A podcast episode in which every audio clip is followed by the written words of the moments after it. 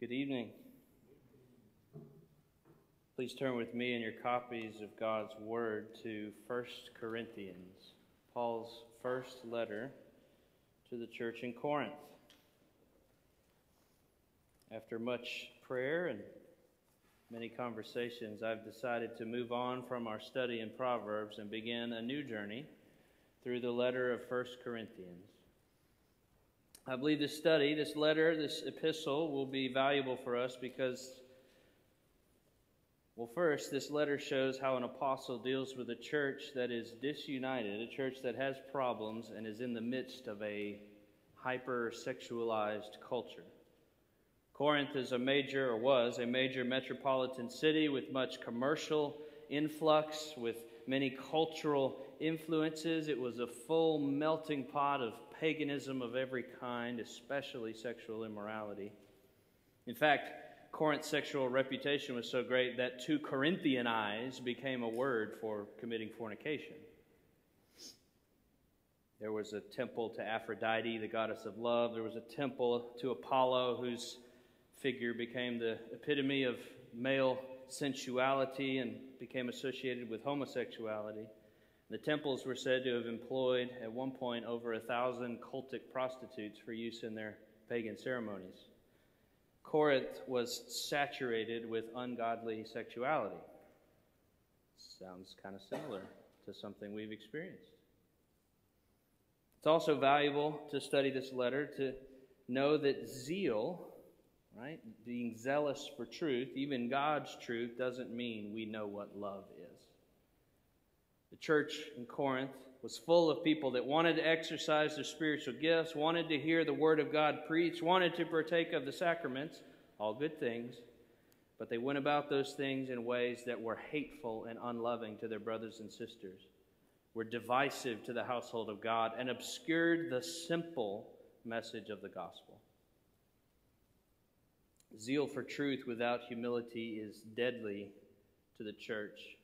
It was for Corinth can be for Morning View. And so studying this letter can be valuable for us. And we'll learn more about the history and culture of Corinth as we go along.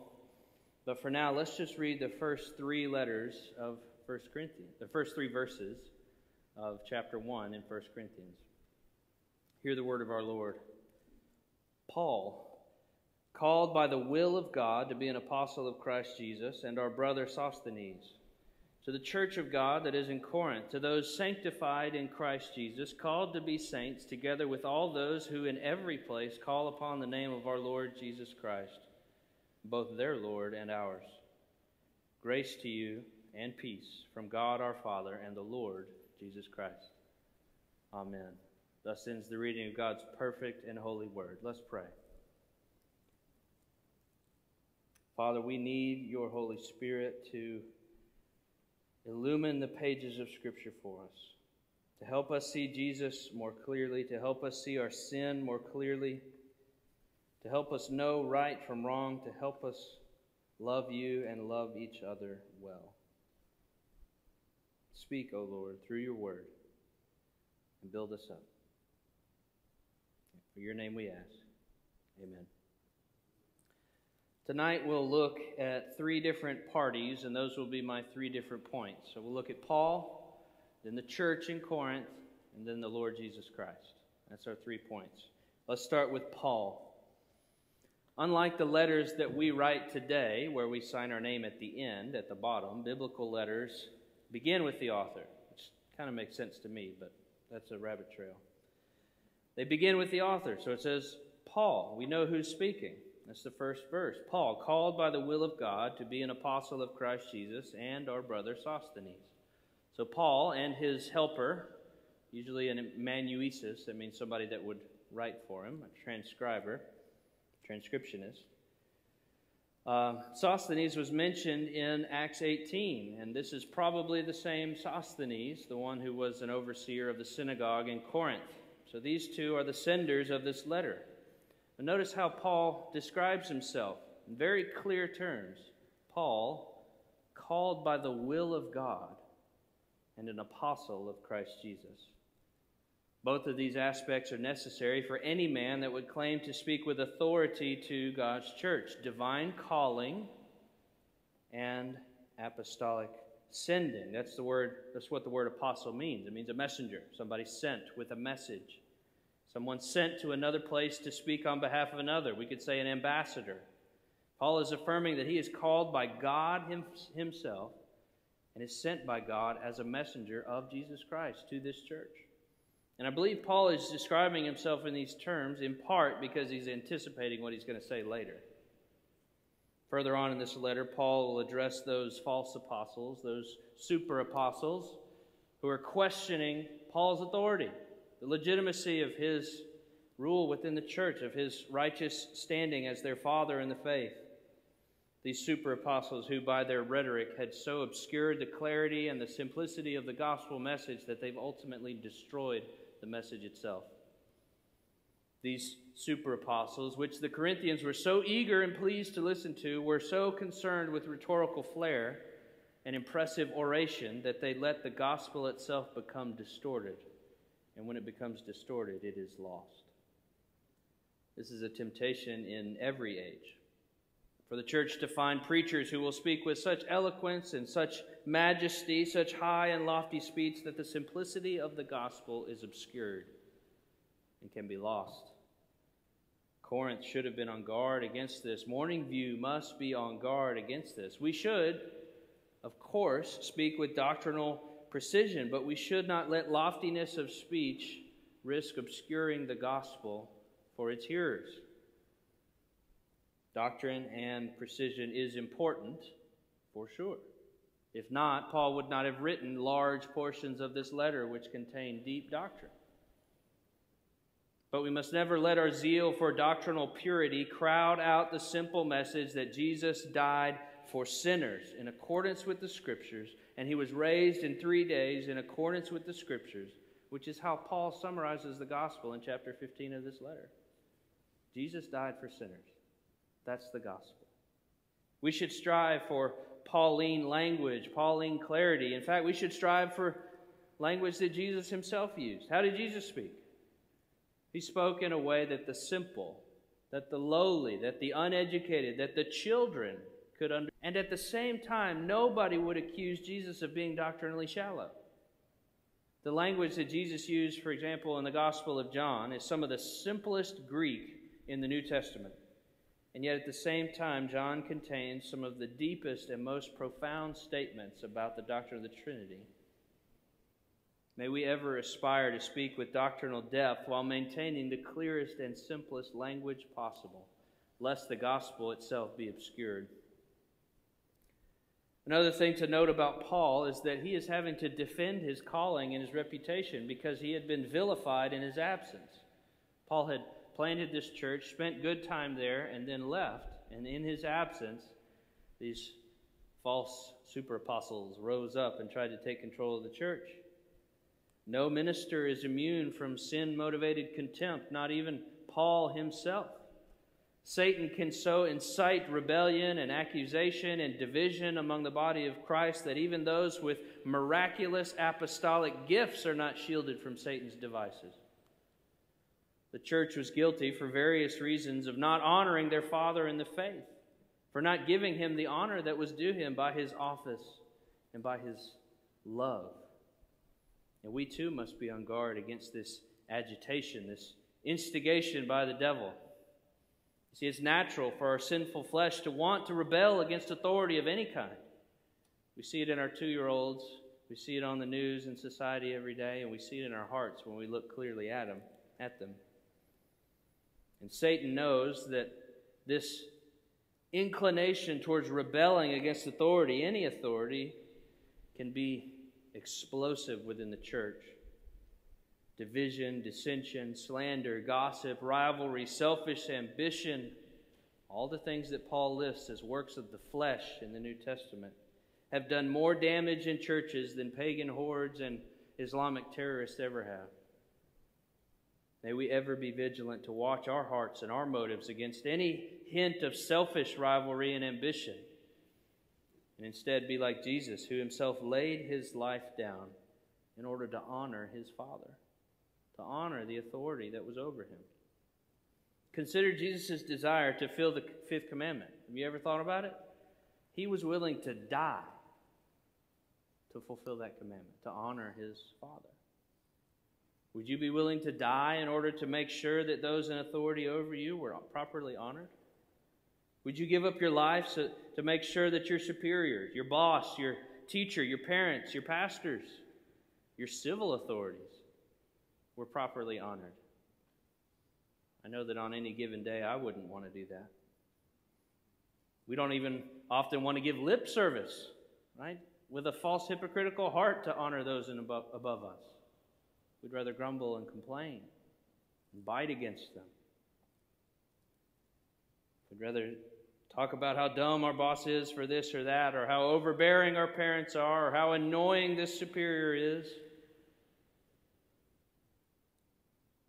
Such a heart reveals how similar we are to our brothers and sisters in Corinth, and why studying such a book is so relevant for us. We need to be reminded that Christ died for grumblers and complainers like me and you. Christ bore the wrath that usurpers and whiners like us had deserved. He fulfilled the fifth commandment perfectly and honored his superiors as he should have in the Lord. And that's the gospel. That's why we need to hear it, because even though the Corinthians were so messed up, Christ died for them. And he had washed them, Paul says. He had made them his own. And the same is true for us. If you believe and believe in the gospel and repent of your sins, you too have this washing. You have this forgiveness, and you have been reconciled to God Himself, and you're seen by God as one who does joyfully obey the fifth commandment out of a heart of love. He doesn't see you as a grumbler or a complainer anymore. He doesn't see you as a rebel who bucks against authority whenever he can. The offer is there for all of us today, just as if it was for the Corinthian church. Which leads to our second point the church in Corinth. The church in Corinth. As we'll see, it's exceedingly encouraging to think about how Paul spoke about this church. It's where I spent most of my week lingering. How did Paul view and speak to the believers in Corinth? With all their flaws, their sin, their attacking him, with all their unloving, immoral behavior. How did Paul address them? Well, he says in verse 2 To the church of God that is in Corinth, to those sanctified in Christ Jesus, and called to be saints together with all those who in every place call upon the name of our Lord Jesus Christ, both their Lord and ours. Let's break that down and look at it. He says, first, to the church of God that is in Corinth It's not Paul's church. He could easily have said, It's my church, to my church, to my people in Corinth, to my tribe in Corinth, to the church that I planted, to the church that wouldn't be there if I hadn't gone from Athens to Corinth, to that church. That would have all been legitimate. But he doesn't say that. Even though, humanly speaking, he is the person most responsible for the existence of his church, he knows that it's not his church. It's not Paul's, it's God's church. God owns it, God runs it. God is the one who effectually calls people to it. God has rights over it, not Paul. God is the owner, God is the master. Not Paul, not Apollos, not Sosthenes, not Peter, God. This is important. This is an issue, the issue of who has rights over the church is one that will come up multiple times as we go through this letter. So I won't linger long here tonight, but it's sufficient to note it that this is an important theme of this letter to which we will be returning very soon. Second, notice that he says to the church of God in Corinth, to those sanctified in Christ Jesus. Sanctified in Christ Jesus. Paul reminds the church in Corinth, and by extension us, that those in the church of God have been sanctified. Perfect tense, completed action. Sanctified means purified, cleansed, set apart, made holy. Just as the utensils and the priests and the sacrifices in the temple were sanctified unto holy use in the temple, so too have we been set apart. And how is this sanctification received? He says, sanctified in Christ Jesus. In our effectual calling, you are united to Jesus Christ. And in that union, one of the blessed benefits is sanctification. Because we have a Savior that is pure and we are united to Him, we become pure. We are counted as pure. We can be assured because of our faithful Savior that we've been cleansed, made pure, made righteous. Christ's work as our great high priest assures us of this. He's the high priest of God, an everlasting high priest, working in God's cosmic temple to ever mediate for us. He's the go between for us, a sinful, fallen people, and a perfectly holy God. How can we get up there when we are down here? There's a chasm because we have a faithful high priest. He's ever pleading our innocence, our purity, our case. He's applying his own precious sacrifice to us to cleanse us, to purify our hearts through the work of the Holy Spirit. But, but how can he do this? On what basis can he bridge that chasm? Well, he can do that not simply by just declaring us clean. The Bible makes clear that sin earns death.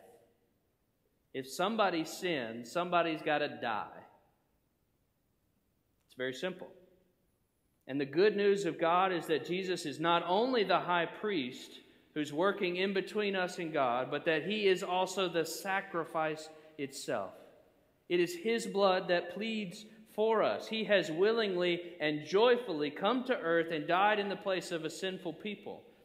And the fact that he's not merely a man, but also the Son of God himself, one with the eternal God and creator of the universe, means that his sacrifice is eternally efficacious for us. It is infinite in its value, and it's completely sufficient to save each and every one of us. There's not just enough Jesus to cover this part of the room, but not enough Jesus to cover that part of the room. The whole church of God has been sanctified in Christ Jesus.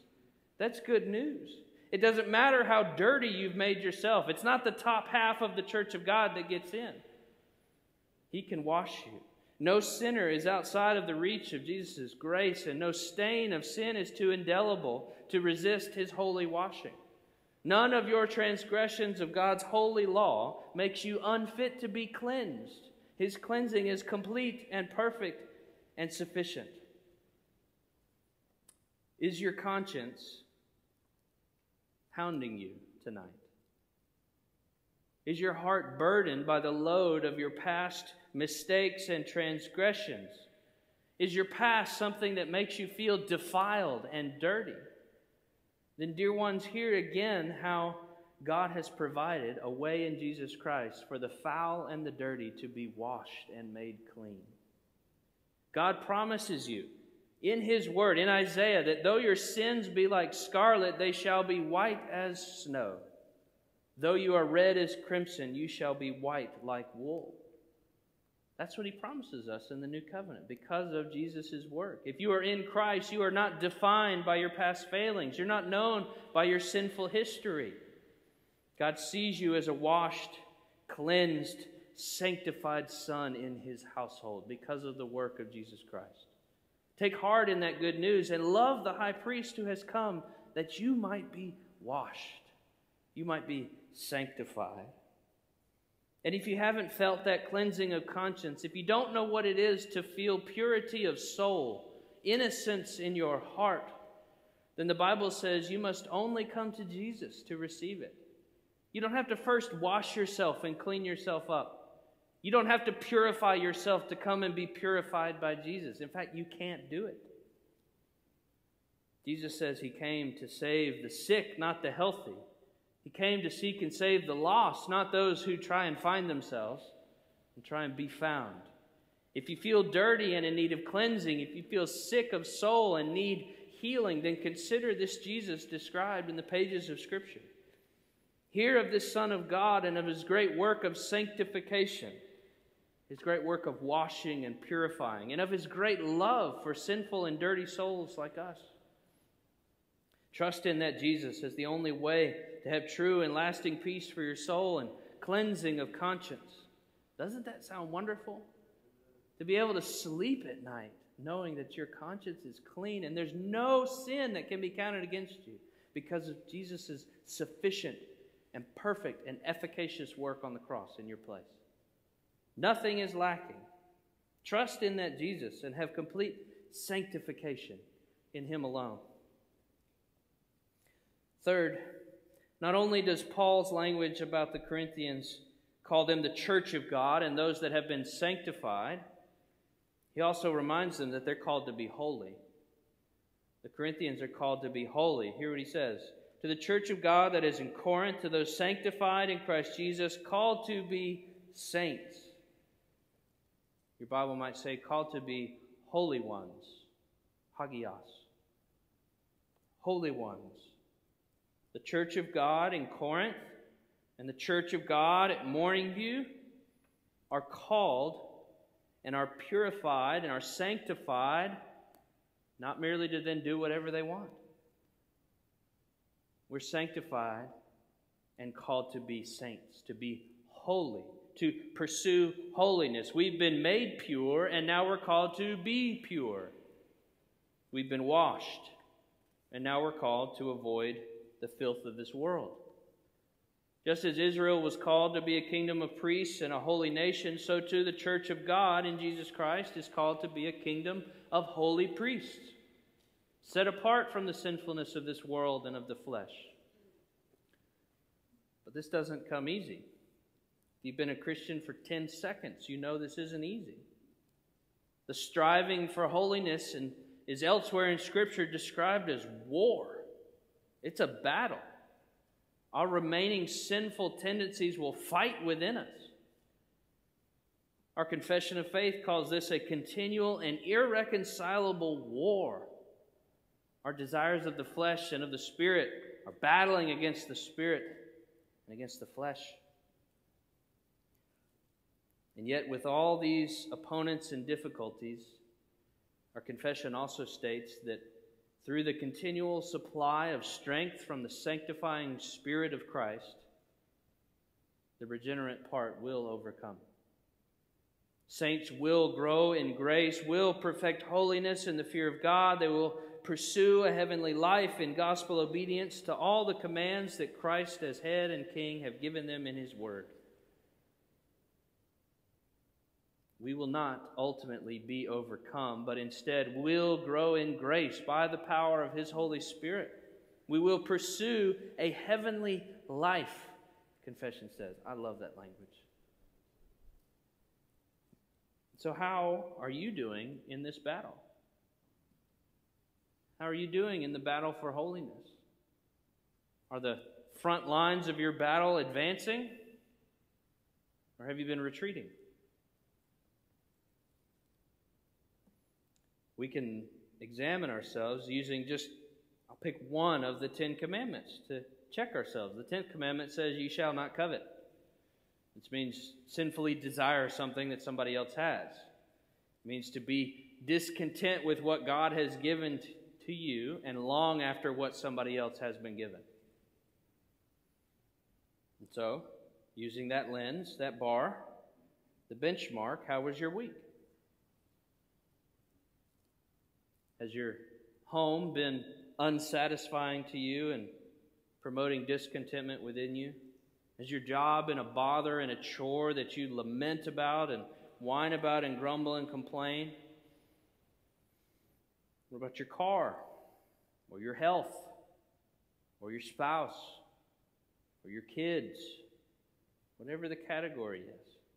Is there discontentment bubbling up within you and longing after what somebody else has? If I just had that, then all my problems would go away. If I didn't have this thing here, then my life would be just peachy.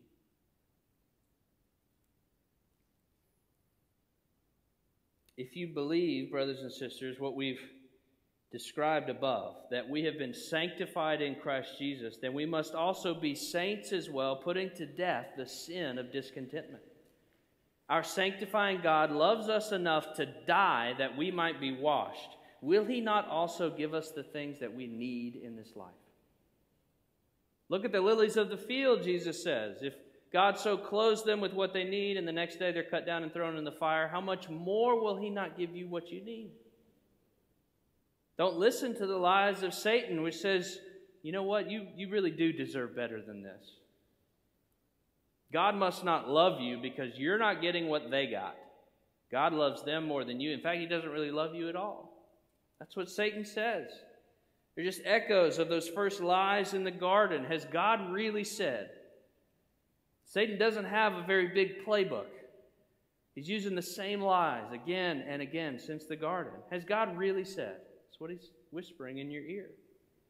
Satan wants us to doubt God's word and doubt that God's word says about his goodness. We have to cast off those lies and listen to the word of God, which says God is both good to us and God is faithful to give us what we need when we need it. Don't crave that which has not been given, but rather rest in the one who has given you what he in his infinite wisdom has determined you need for your good. What does it mean to be a saint, to be a holy one? Well, in large part, it means a heart level submission to the providence of God and what He has provided for you, rather than the sinful rebellion against His plan and His provision towards you. Believers, be the holy ones of God by trusting in His providence, rather than coveting that which has not been given to you. Be saints in Christ Jesus. Paul calls the Corinthian church the church of God. He calls them sanctified in Jesus Christ, and he calls them saints. And fourth, note how Paul addresses them when he, in their connection to the global body of Christ, in connection to the church of Christ universal the universal church.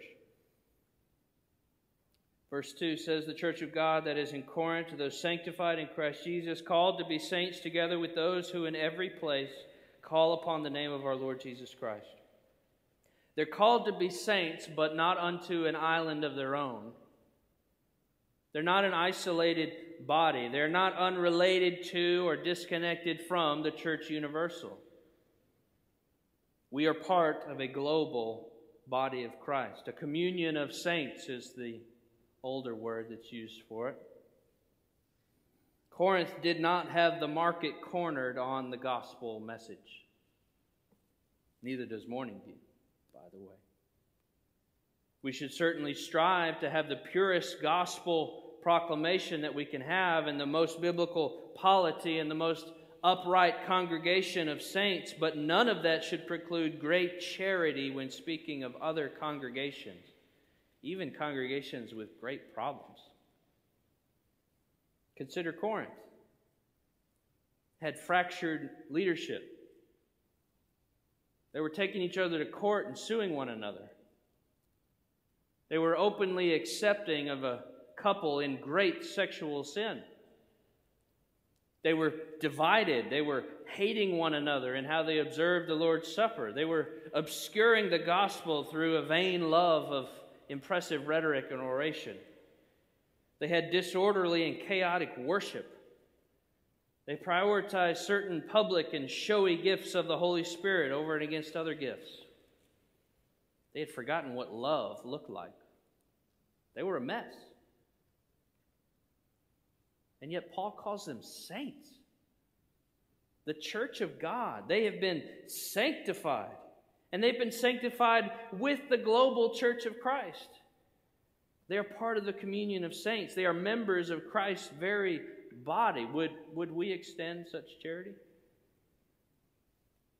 When we look at other churches around, do we view with charity and grace and love? This church in Corinth struggled with a pure gospel, and they tolerated sin surrounding sacraments and discipline, which the Reformed Church has historically said were the benchmarks of what a true church is. And yet, Paul calls them saints. In fact, little taste of next week, in verse 4, I give thanks to my God always for you, for this messed up fractured church. He's thankful, always thankful overflowing with thankfulness. Why bring this up? Well, I bring it up in part because the American church, particularly within the Reformed Baptist tradition, has a history of being fractured and harsh and judging and retreating from fellowship and downplaying and treating as suspect the global work of God in denominations outside of our own tradition. In short, a history of being uncharitable in considering what the Spirit of God might be doing in churches that interpret the Bible a little bit differently than our own. May we never be marked with tribalism that could not acknowledge and appreciate and be thankful for what God might be doing at the church down the street or across town or in a different tradition or a different culture or elsewhere in the world. May we never be marked with arrogance that considers us as the only ones who preach the true gospel and as the only way that God's Spirit brings people out of darkness and into the light of His grace. If you know me, I am not in any way downplaying doctrine or the importance of it. But charity in this area, or lack of charity, is very easy to justify, to rationalize. Corinth, with all of its problems, was still part of the global communion of Christ. And that should encourage us that God's church can still stand and the gospel can still be advancing even when individual churches struggle with real problems. Finally, we've looked at Paul, we've looked at the church in Corinth. Now let's look at the final and most important character in our text God Himself.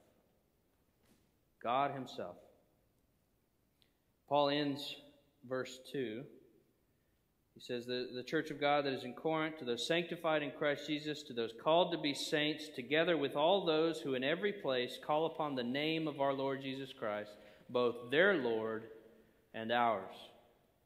Their Lord and ours. Paul is reminding them that God, that Jesus Christ, is Lord. He is master, not merely Paul's master, not merely master of the church in Corinth, but master of the church Everyone who in any place calls upon the name of the Lord Jesus Christ takes this God to be their Lord. And there is but one Lord, the Lord, unlike what the pagans in Corinth believed. And the fact that there is but a single Lord should mean that we should share in a similar unity. Church unity was an issue for this baby church in Corinth. It was an issue that remained in the early church. It was an issue in the medieval church. It was an issue in the church around the Reformation. It was an issue, it is an issue today. We have a single Lord, and yet we struggle to love one another in humility, and thus we divide and fracture and splinter. Paul knows that a church that is thinking more globally right? His reference to anyone who in any place calls upon the name of the Lord. A church that's thinking globally, it is aware of the body of Christ and is mindful of our place within that global communion, will be hopefully less fixated on its own problems and its own preferences. See, it's often the case that a church that turns inward, that's concerned about itself, will foster these problems and division but a church that's faithfully concerned with the global advance of the church and the Great Commission and evangelism and making disciples. The kind of church, this kind of church will often have fewer internal squabbles and less bickering. They're concerned more with the Lord and, and the Lord of the harvest and his harvest and the work that we have to do, and less with our preferences and our predilections. May Morning View ever, forever be that kind of church the kind of church that's focused on the purity and the proclamation of the gospel, a church motivated to honor the Lord by teaching and speaking of our Lord wherever we go, a church that's full of individual members that are willing and desirous to serve the Lord in whatever way they can to help make disciples. Serving in prayer, serving in giving, serving by hosting and being hospitable, serving by mentoring, serving by teaching, serving by babysitting and changing tires, and whatever way you can exercise your gifts. That's our calling to love and to serve. And when the church is full of people motivated to honor the Lord by serving and love, you'll usually notice a church that has a sweet peace, which is the fruit that Paul prays for in verse 3. Look at verse 3. He says, Grace to you and peace from God our Father and the Lord Jesus Christ. From God. Grace and peace from God. God is the source of it all. He is the source of grace, and grace is the root from which will grow gospel peace within our communion. Grace is the root planted deep within our heart, and peace is the fruit that grows out of a heart that's been gripped by that grace. Do we have that kind of heart of peace?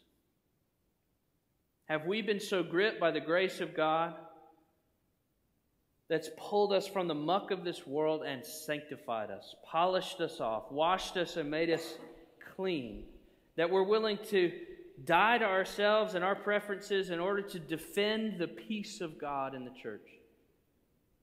Or are we like the Corinthian church, which is full of opinions and preferences and posturing and politicking, so that the church becomes divided and decidedly unpeaceful? We have to remember the sacrifice that Christ has made for us and how far down he has stooped into the muck and mire of this world to pluck us up and how high He has raised us. He's made us saints. And when we've cherished that good news within our hearts, we will be quick to defer to others. We'll be quick to forgive when others offend us, quick to love, quick to serve where there's a need, rather than being quick to anger and quick to stir up quarrels over our preferences that we cling to so tightly. which is exactly what the church in Corinth was doing. In conclusion, when we cherish the love of God that's been shown to us in Jesus Christ, then we'll be quicker to love others and so promote the charity and peace of the church of God. And we'll have opportunity to reflect on this theme of unity and love in many of the upcoming sermons, but for now, let's close by remembering that grace and peace are what God are what Paul is praying for the church in Corinth. That they would remember the grace of God that's been shown to them, and by doing so also taste of God's peace. May that be our hearts and our experience here at Morning View. Amen. Let's pray. Our good God of grace, and our God of peace. We pray that we would have hearts that would be ever gripped by the grace that's been shown to us, that we have been washed, that we have been sanctified, and that we have been made saints in the church of God. What a high calling and a glorious privilege, Lord. May we ever meditate upon that, and by doing so, have peace in our hearts and love overflowing that we might fight for the peace of our church. I ask this in Christ's name. Amen. We're going to close by standing and singing the doxology tonight.